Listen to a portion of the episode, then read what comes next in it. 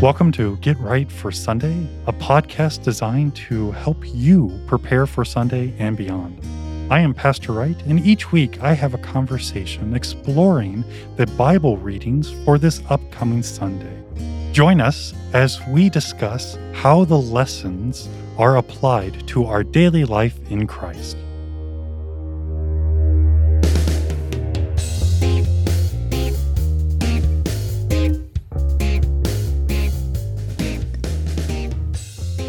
Welcome to Get Right for Sunday. I am Pastor Wright.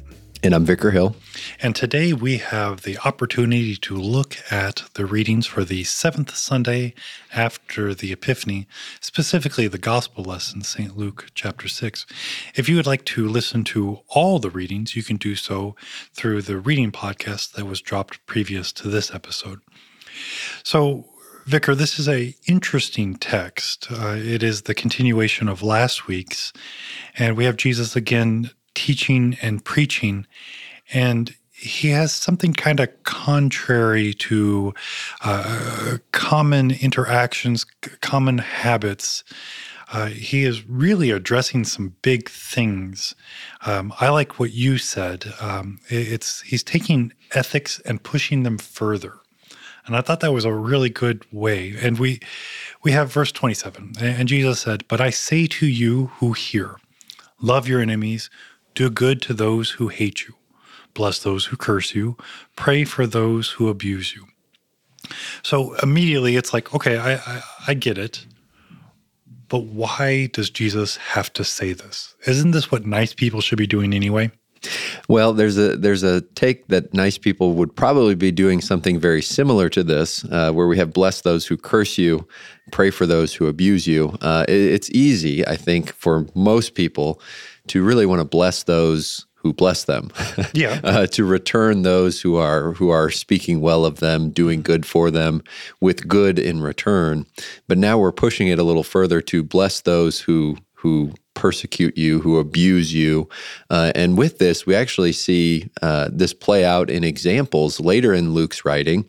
Uh, later in Luke chapter 23, when we have Jesus um, enduring the crucifixion, he actually does just that. He blesses those who are you know, in this case, physically abusing him on the cross, where he says, Father, forgive them, for they know not what they're doing. Uh, and then later, um, Luke writes in Acts chapter 7, I think it is, about uh, Stephen, the first martyr, hmm. who, a- as he's being put to death, says something very similar. Uh, forgive them; they don't know what they're doing. So we see this uh, this teaching actually play out in real life, and that kind of shows um, that Jesus isn't just saying this, but he's actually living it out. And in his teaching here, he wants us to do the same.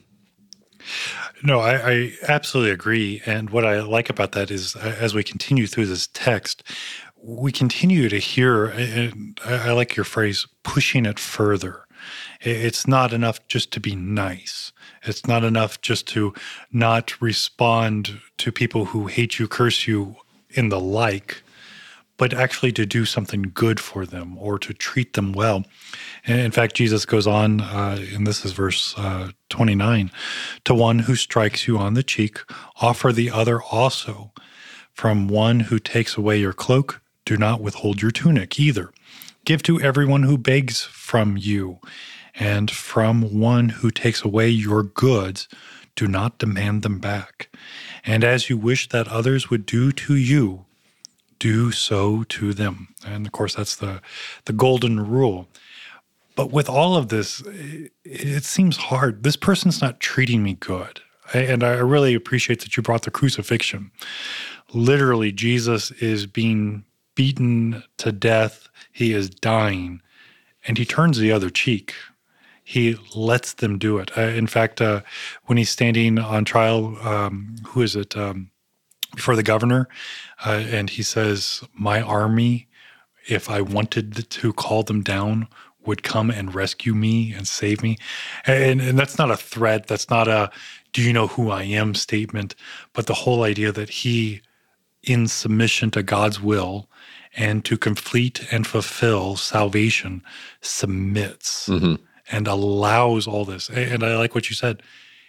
He lives out what he's saying These aren't just nice things that Jesus is supposed to say. He doesn't come and let me give you the uh, four principles of good living.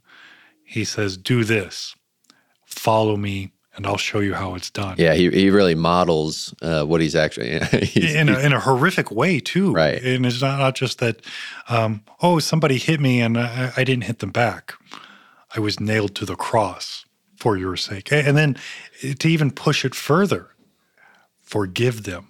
That's a huge statement, and that, that's really big. And, and you know, it goes to the golden rule: as you wish that others would do to you, do so to them. And so we get love, we get forgiveness, we get being kind, we get being nice. And those are all really, really good things that we should do. We should model the, the love of Christ, the forgiveness of Christ, the grace of Christ, the mercy of Christ. We should all model this. That's good. But how does that actually work in real life? Because I've met some bad people, I've met some not nice people, and I've met just mean people how am I supposed to deal with them when when they they deserve all this bad stuff that and maybe it should come from me. Why is it that we are supposed to turn the other cheek?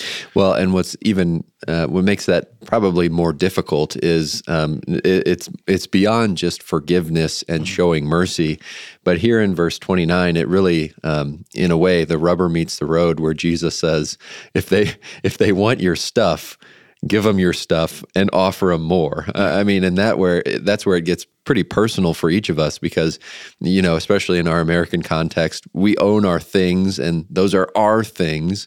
I'm going to do with them what I want. And here we have Jesus saying, if somebody wants your your cloak, give them your tunic too. Uh, and with that, that kind of again, as we started with, kind of pushes this uh, this Christian ethic even further than than where it was at the time. Because if you think about um, John the Baptist earlier in Luke's gospel account, uh, he has a similar saying that he uses to kind of preach this Christian ethic.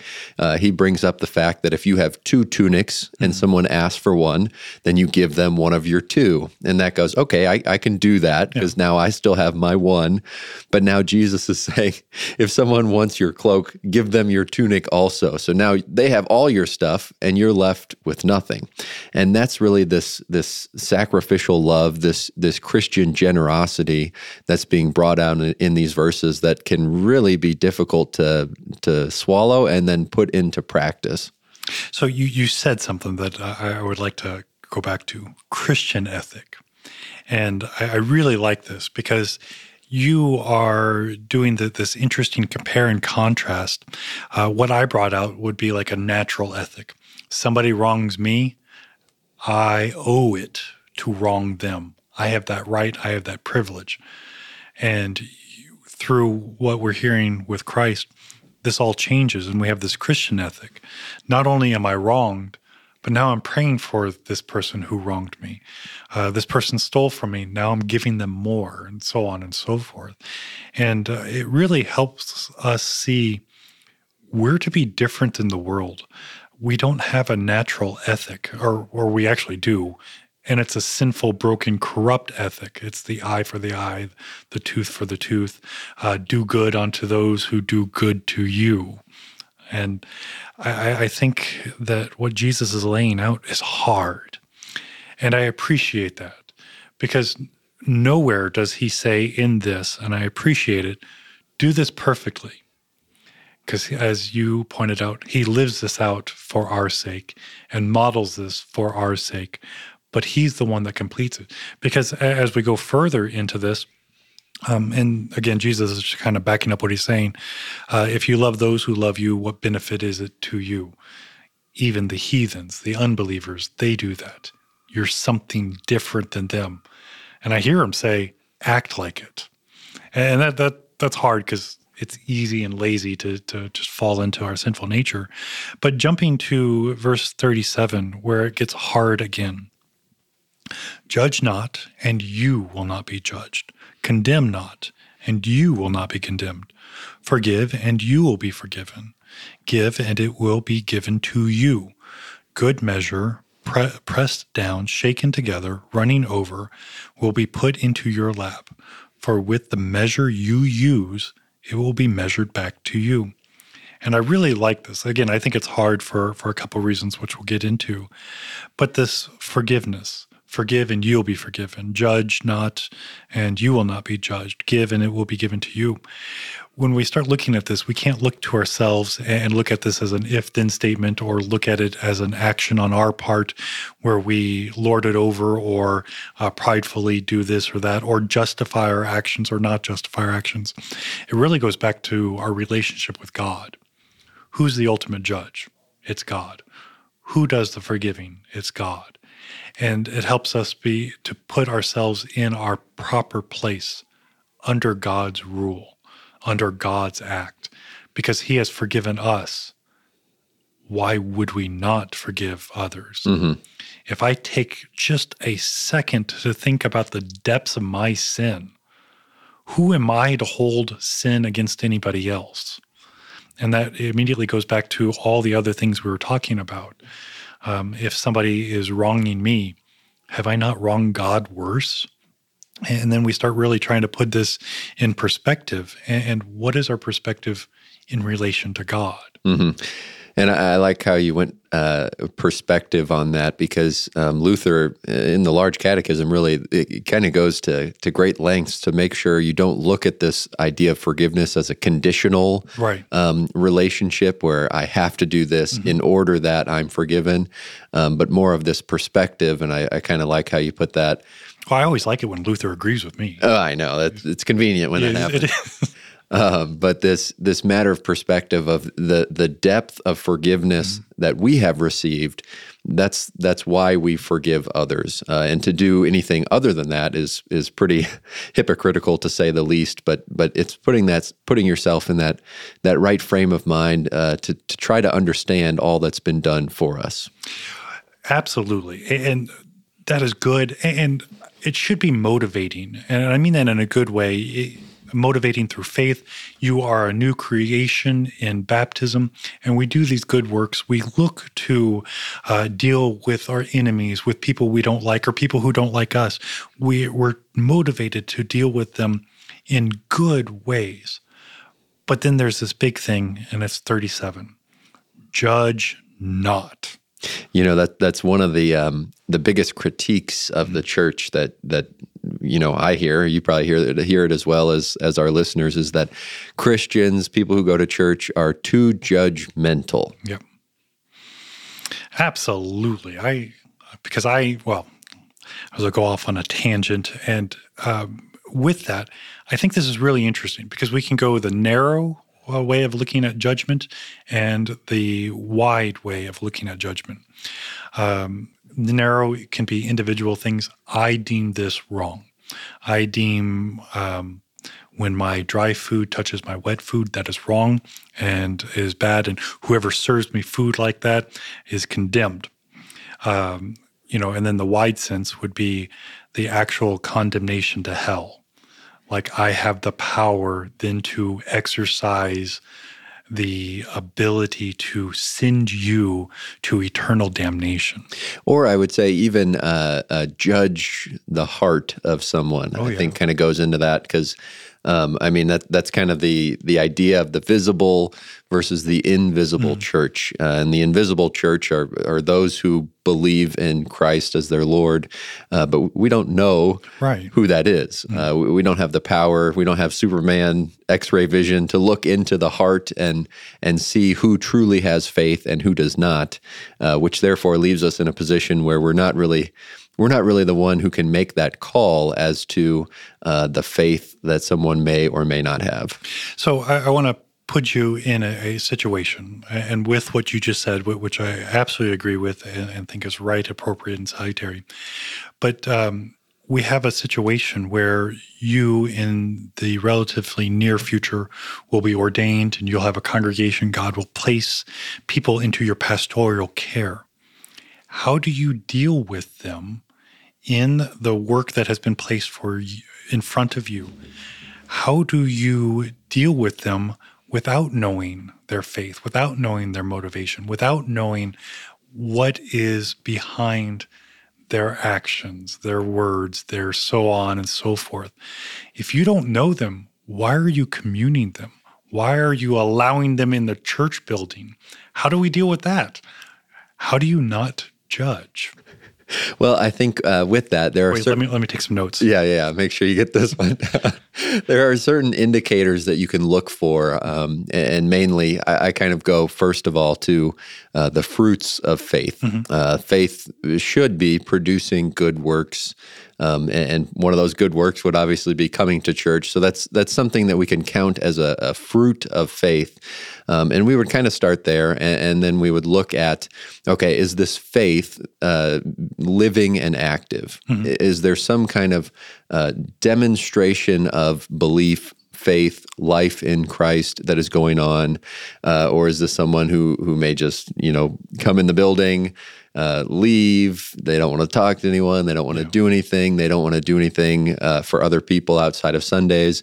Well, then we might have to um, talk to that person and see, you know, what's going on. Why aren't they engaging with the church at large uh, on a deeper level than just attending church? So I think looking at the fruits of their faith is kind of a big part of it. But with that, you know, we don't have the power, like I said, to to kind of um, determine who mm-hmm. has real living and active faith and who doesn't. But with that, there are certain indicators that we should be seeing uh, for someone who's who's truly living in faith. I, I, absolutely agree with that. And the only thing I would really add to it, and you kind of alluded to it, not only with fruits of faith, um, actions and things like that.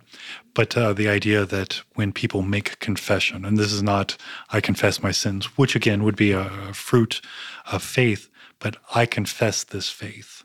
And um, one of the things, and I, am trying to remember if it was a professor or a uh, pastor who told me that as a pastor, you are a sucker and you believe what people tell you.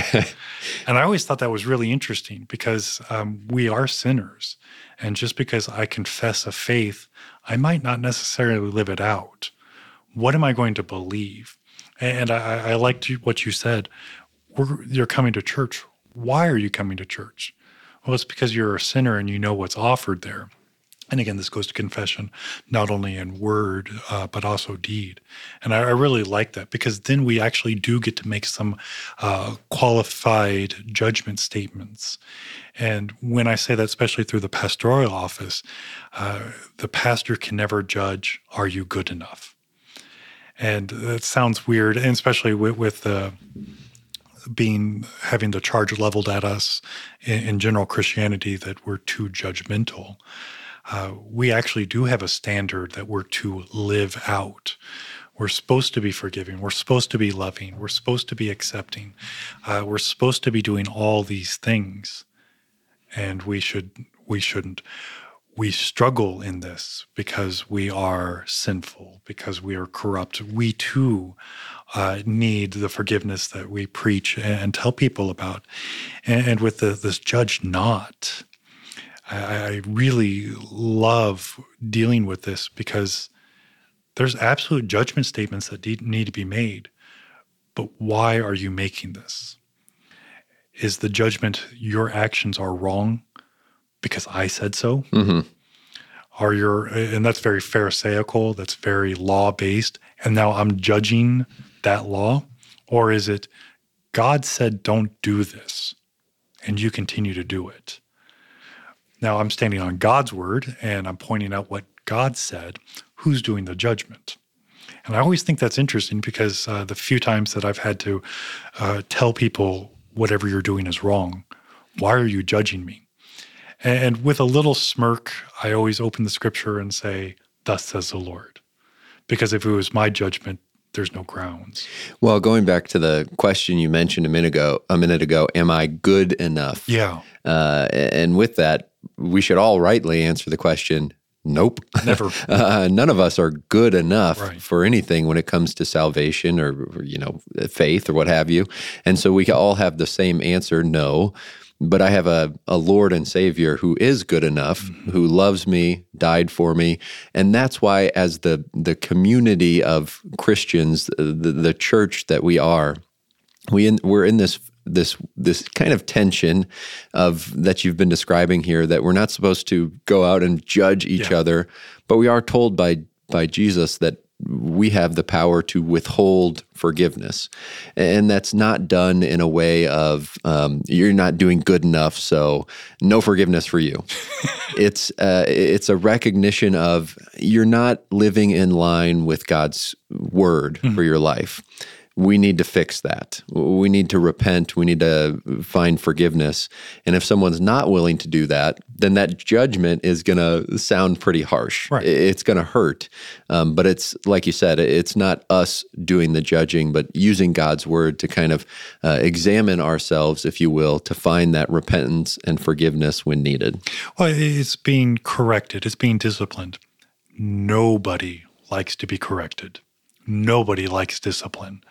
And I, I, think that's actually one of the reasons this phrase or this verse gets thrown out, out a lot. Who are you to judge? Doesn't the Bible say, judge not or you'll be judged? And um, I, I, saw something, I, I loved it. Um, it was that statement um, Who are you to judge? Uh, the, doesn't the Bible say, uh, Do not judge or you will be judged too? And the person responds, Yes. And that should terrify you. Hmm. And I thought that was great because, it, again, it points to the power of God who has ultimate judgment. Because too often we want to, you can't judge me. Now we've made ourselves the judge. Now we've justified our own actions. And I always think it's interesting, and this is a broad brush, but uh, a lot of people who throw that out, they're already convicted in their heart mm-hmm. that they're doing something wrong. And they don't want other people to tell them that they're doing wrong. Or they're trying to cover for a friend, a loved one, uh, whoever. They don't want other people to be bad, and they want to justify it.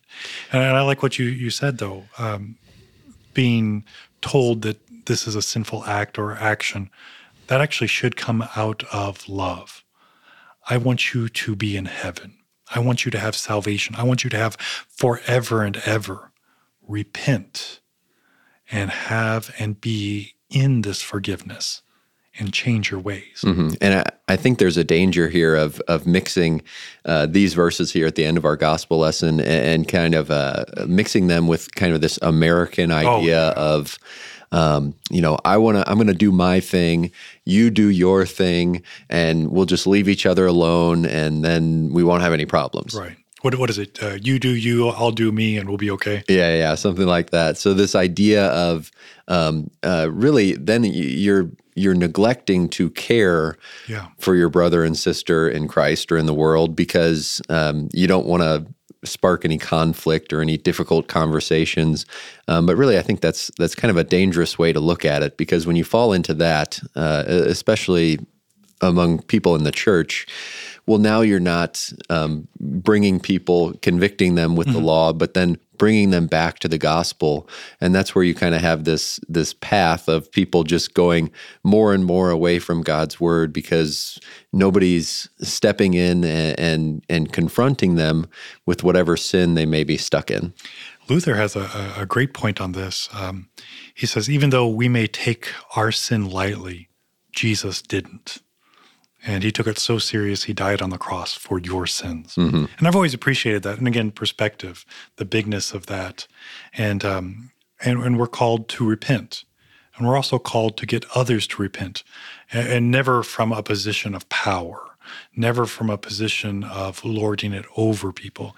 In fact, while you're, you're making that last statement, I wanted to go back to verse 31, the golden rule. Uh, as you wish that others would do to you, do so to them. And I, I like that idea that you're actually supposed to act upon people. You're not a reactionary, you are proactive. You show them the good, you show them the love, you show them the mercy, because that's what you want. And that's what God has done. He first loved us, He first forgave us. And we get to live in that, not only in relationship with Him, but in relationship with others. Thank you for listening to Get Right for Sunday. I know that your time is valuable, and of all the things that you could have watched or listened to, you have chosen to deepen your biblical understanding with Get Right for Sunday. Would you take a moment to give a five star rating of this podcast on Apple Podcast or your favorite podcast platform? This actually helps others to be able to find Get Right for Sunday. Again, thank you for your time, your prayers, and support.